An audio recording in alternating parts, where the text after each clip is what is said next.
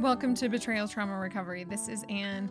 Tracy is back this week. We're going to continue our conversation about new age bypass, but we're also going to transition into talking about post traumatic growth and the difference between post traumatic growth and the like platitudes that people say, like, well, everything happens for a reason. And you're like, this does not happen for a reason. So, Thank you to all of you who have rated the podcast or have recommended us on Facebook. Our Facebook page is Betrayal Trauma Recovery. We would love for you to go there and recommend the podcast and recommend BTR. I really appreciate reading your well wishes and your reviews, and thank you so much for your support. If you haven't already and you're so inclined, please rate the podcast on Apple Podcasts or other podcasting apps. Every single one of your ratings helps women find us. A shout out to our betrayal trauma recovery group members. They are able to talk to our coaches and other women who are going through this live every day. We have sessions multiple times a day in every single time zone. Check out the group session schedule at btr.org, and we'd love to see you in a session today. Okay, we're to jump in on me talking about what some people call hopium this hope that he will change or he can change and how that type of thinking can keep women stuck in an unsafe situation. Well, and, and when you say work for the outcome that you want, all women that I've talked to, I've never met a woman who doesn't feel this way. Everyone wants a happy, safe marriage. And so women have already been operating on that for years where they're like, okay, he can change. I will be patient as he changes. I believe in Christ's atonement. You know, they might say that. They might bring some spiritual things into it. So they're saying, I will be patient, right? Because I want this positive outcome. The problem with that is in that space of patience, they don't realize that they are unsafe that whole time. It would be better to say, the truth of the matter is, I'm currently in an abusive situation. I need to get to safety. The outcome that I want is a happy, peaceful marriage. So, from a safe distance, I will wait and observe to see if his behaviors change from a safe distance. But don't tolerate the abuse under the guise of trying to have a positive outcome that you want, right? Or the best outcome, because that would be the best outcome. But when it comes to abuse, you're currently in the worst case scenario. The worst case scenario is not divorce. You're currently in the worst case scenario, which is an abusive relationship, and nothing is going to feel good. There's nothing that's going to feel peaceful. There's nothing that's going to feel right when it comes to an abusive situation. Every effort you make to work towards safety is going to feel like, I don't really want to do this because you don't want to set that boundary, right? You don't want to make your way to safety because that's not the ideal situation. The ideal situation is a non abusive situation, and that's not the situation that you're in. Right. Well, it's also painful. Truthful thinking is often painful thinking. The reality of our situations hurts oftentimes. The human experience is not always rainbows and butterflies. I don't think it was meant to be. So it is tempting to minimize the pain of it and pretend it's not as bad as it is. Yeah, it's it gets really bad. It's really bad. I try to tell people how bad it is and they don't want to hear it. They don't want to know how bad it is. So, in talking about these new age things like it's all for the best or, you know, there's no coincidences, there might be some overlap with something called post traumatic growth, although I think post traumatic growth is something completely different. It is. So let's talk about what post traumatic growth actually is, as opposed to like just thinking, oh, this happened for a reason, there are lessons to be learned. What would post traumatic growth mean for a victim in an actual, meaningful, useful way? So, post traumatic growth, first of all, is not an escape. It's not transcendence. It's not this arrival to this happy place where nothing bothers me anymore. It's rather than an escape, it, it, it's an embrace of ourselves. It's genuine self compassion. It's loving ourselves enough to set boundaries. It's allowing ourselves the time and the patience to move through the hard, painful work of healing and coming out the other side with a new appreciation for life, healthier relationships with others, an optimistic view of new possibilities in life. We feel stronger. We feel changed. We feel genuinely changed. That's what it's going to look like. For me, the post traumatic growth that I have felt, I think has helped me feel more vulnerable and more human, more humble. It has truly humbled me and broken me to the point where now I feel very like equal to my other fellow humans on this earth. Um, how has that felt for you? I love what you said about broken. For me, allowing myself to feel as broken as I was, to not be in denial about it, but just to admit and to feel like I'm broken, like I'm I'm broken. And that's not a bad thing. That's a starting place. And then diving into healing, into education, into learning to have more compassion for myself and giving myself grace for the things that I'd been through where I had been victimized. All of that, and then integrating the story. So it's like I can think back on my story, even the story that I'm in right now, still, and not feel ashamed of it not feel this intense pain about it. It's just it is what it is. It's part of my it's part of my story. It's part of my life. It's it's part of who i am now and i wouldn't be who i am now if i hadn't been through that. So i'm at peace with it. And then just everything that you said too this humility this new humility where because i feel so much compassion for myself it naturally extends out to others. And i just feel a compassion for all of my fellow human beings, whatever struggles they're going through. It's changed my perspectives on almost everything. it affected basically every part of my life. And I, I think the post traumatic growth isn't possible, the growth part with bypass, because bypass doesn't lead to growth. Bypass leads to a temporary escape. It can feel like we've grown because we feel different temporarily. But our circumstances don't change, and things are still acting on us in the same way. We may just be in denial of it. And we can do that for days or weeks or years. People can do that for years. But eventually, our humanity is going to catch back up to us. We're going to fall hard. For me, like we talk sometimes about like an addict or an abuser, you know, needing a rock bottom to change.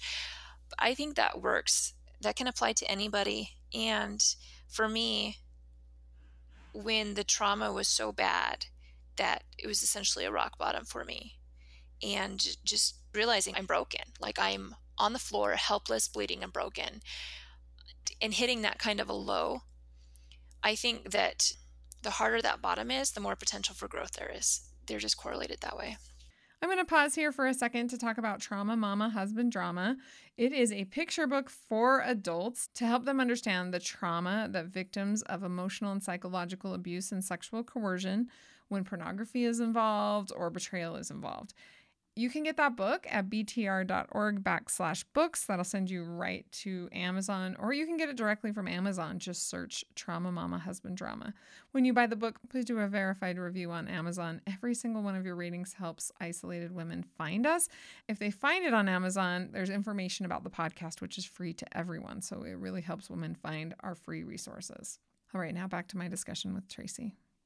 What would you say to women who have not yet felt that post traumatic growth and they're in the middle of the trauma about what their future can look like as they take the time to heal and go through the stages of grief?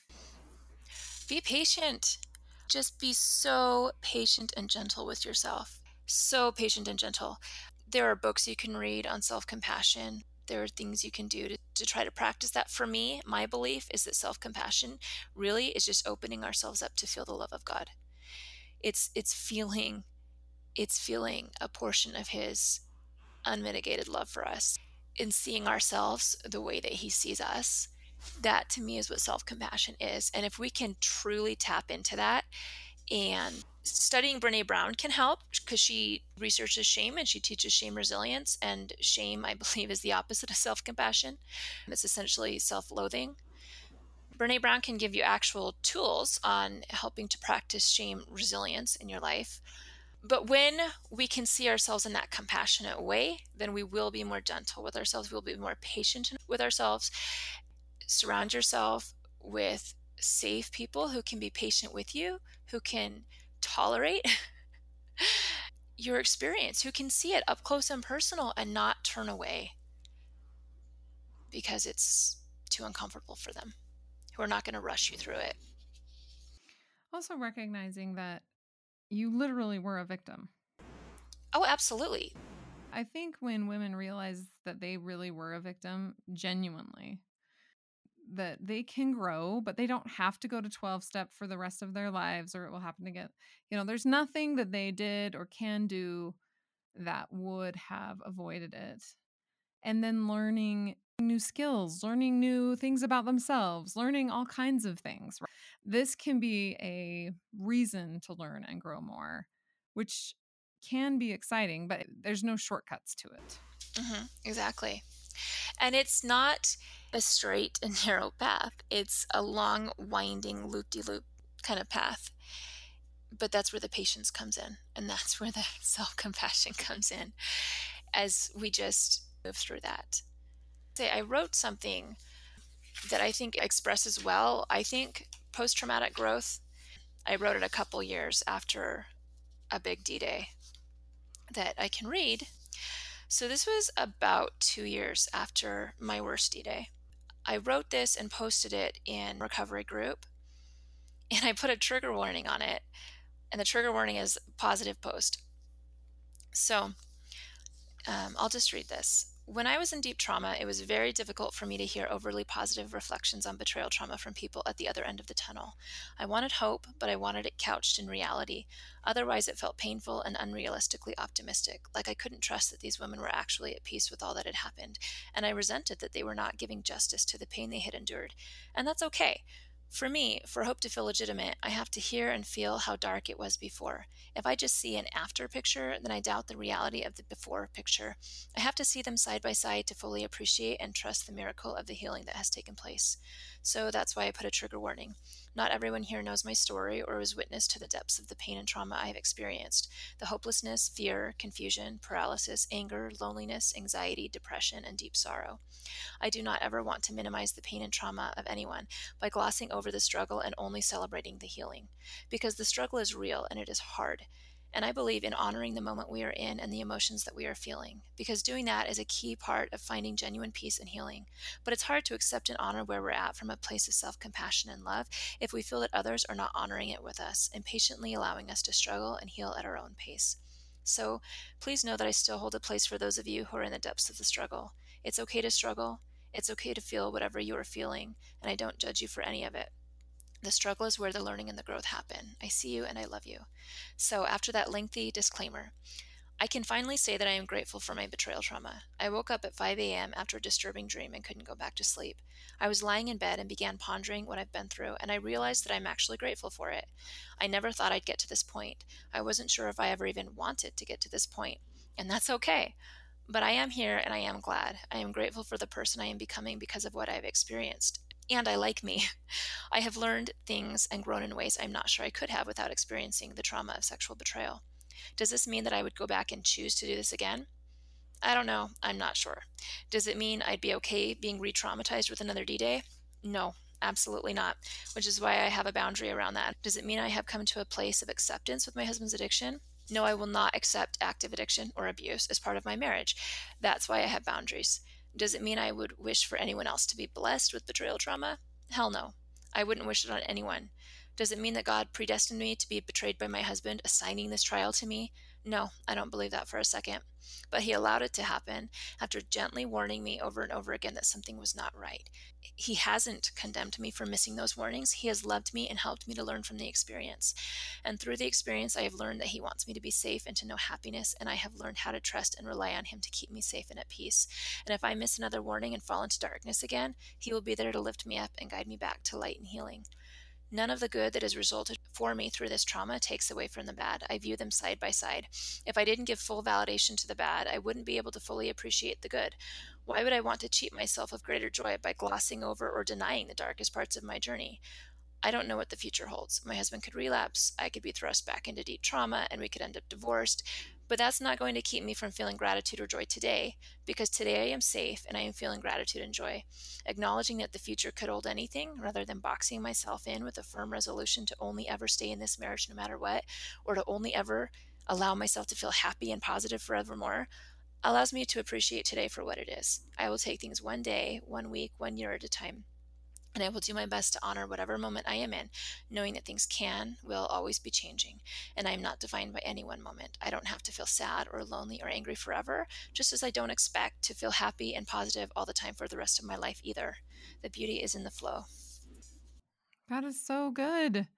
That's how so many women feel. Although I, like I said with that lady at lunch, being grateful isn't the solution per se but now that I'm on the other side, I actually do feel grateful. But it wasn't the solution. It's how I feel now that I have space, that I have safety, that I have security, that I've been able to process things from a safe distance. Now I feel grateful. Right.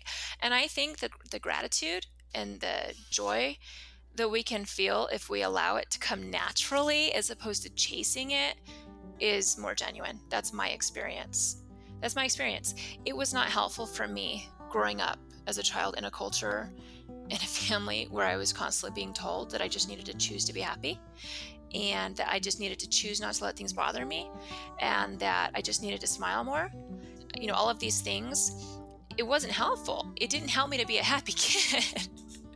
and in trauma, when I was legitimately a victim of a terrible thing, it was not helpful at all. It was re traumatizing and therefore actually stunted me a little bit until I was able to recognize what was going on and set boundaries around people who were not safe. But it was not helpful at all hearing messages like that. It's not trauma informed to do that. And that's the thing. We have to be careful about timing. We have to be informed about trauma so that we can best help people and ourselves. We're going to continue this conversation next week, so stay tuned. Tracy and I are going to talk about the book Jesus Feminist by Sarah Bessey, which I recommend everyone read. If this podcast is helpful to you, please support it. Go to our website, btr.org, scroll down to the bottom, and click on Support the Podcast. And until next week, stay safe out there.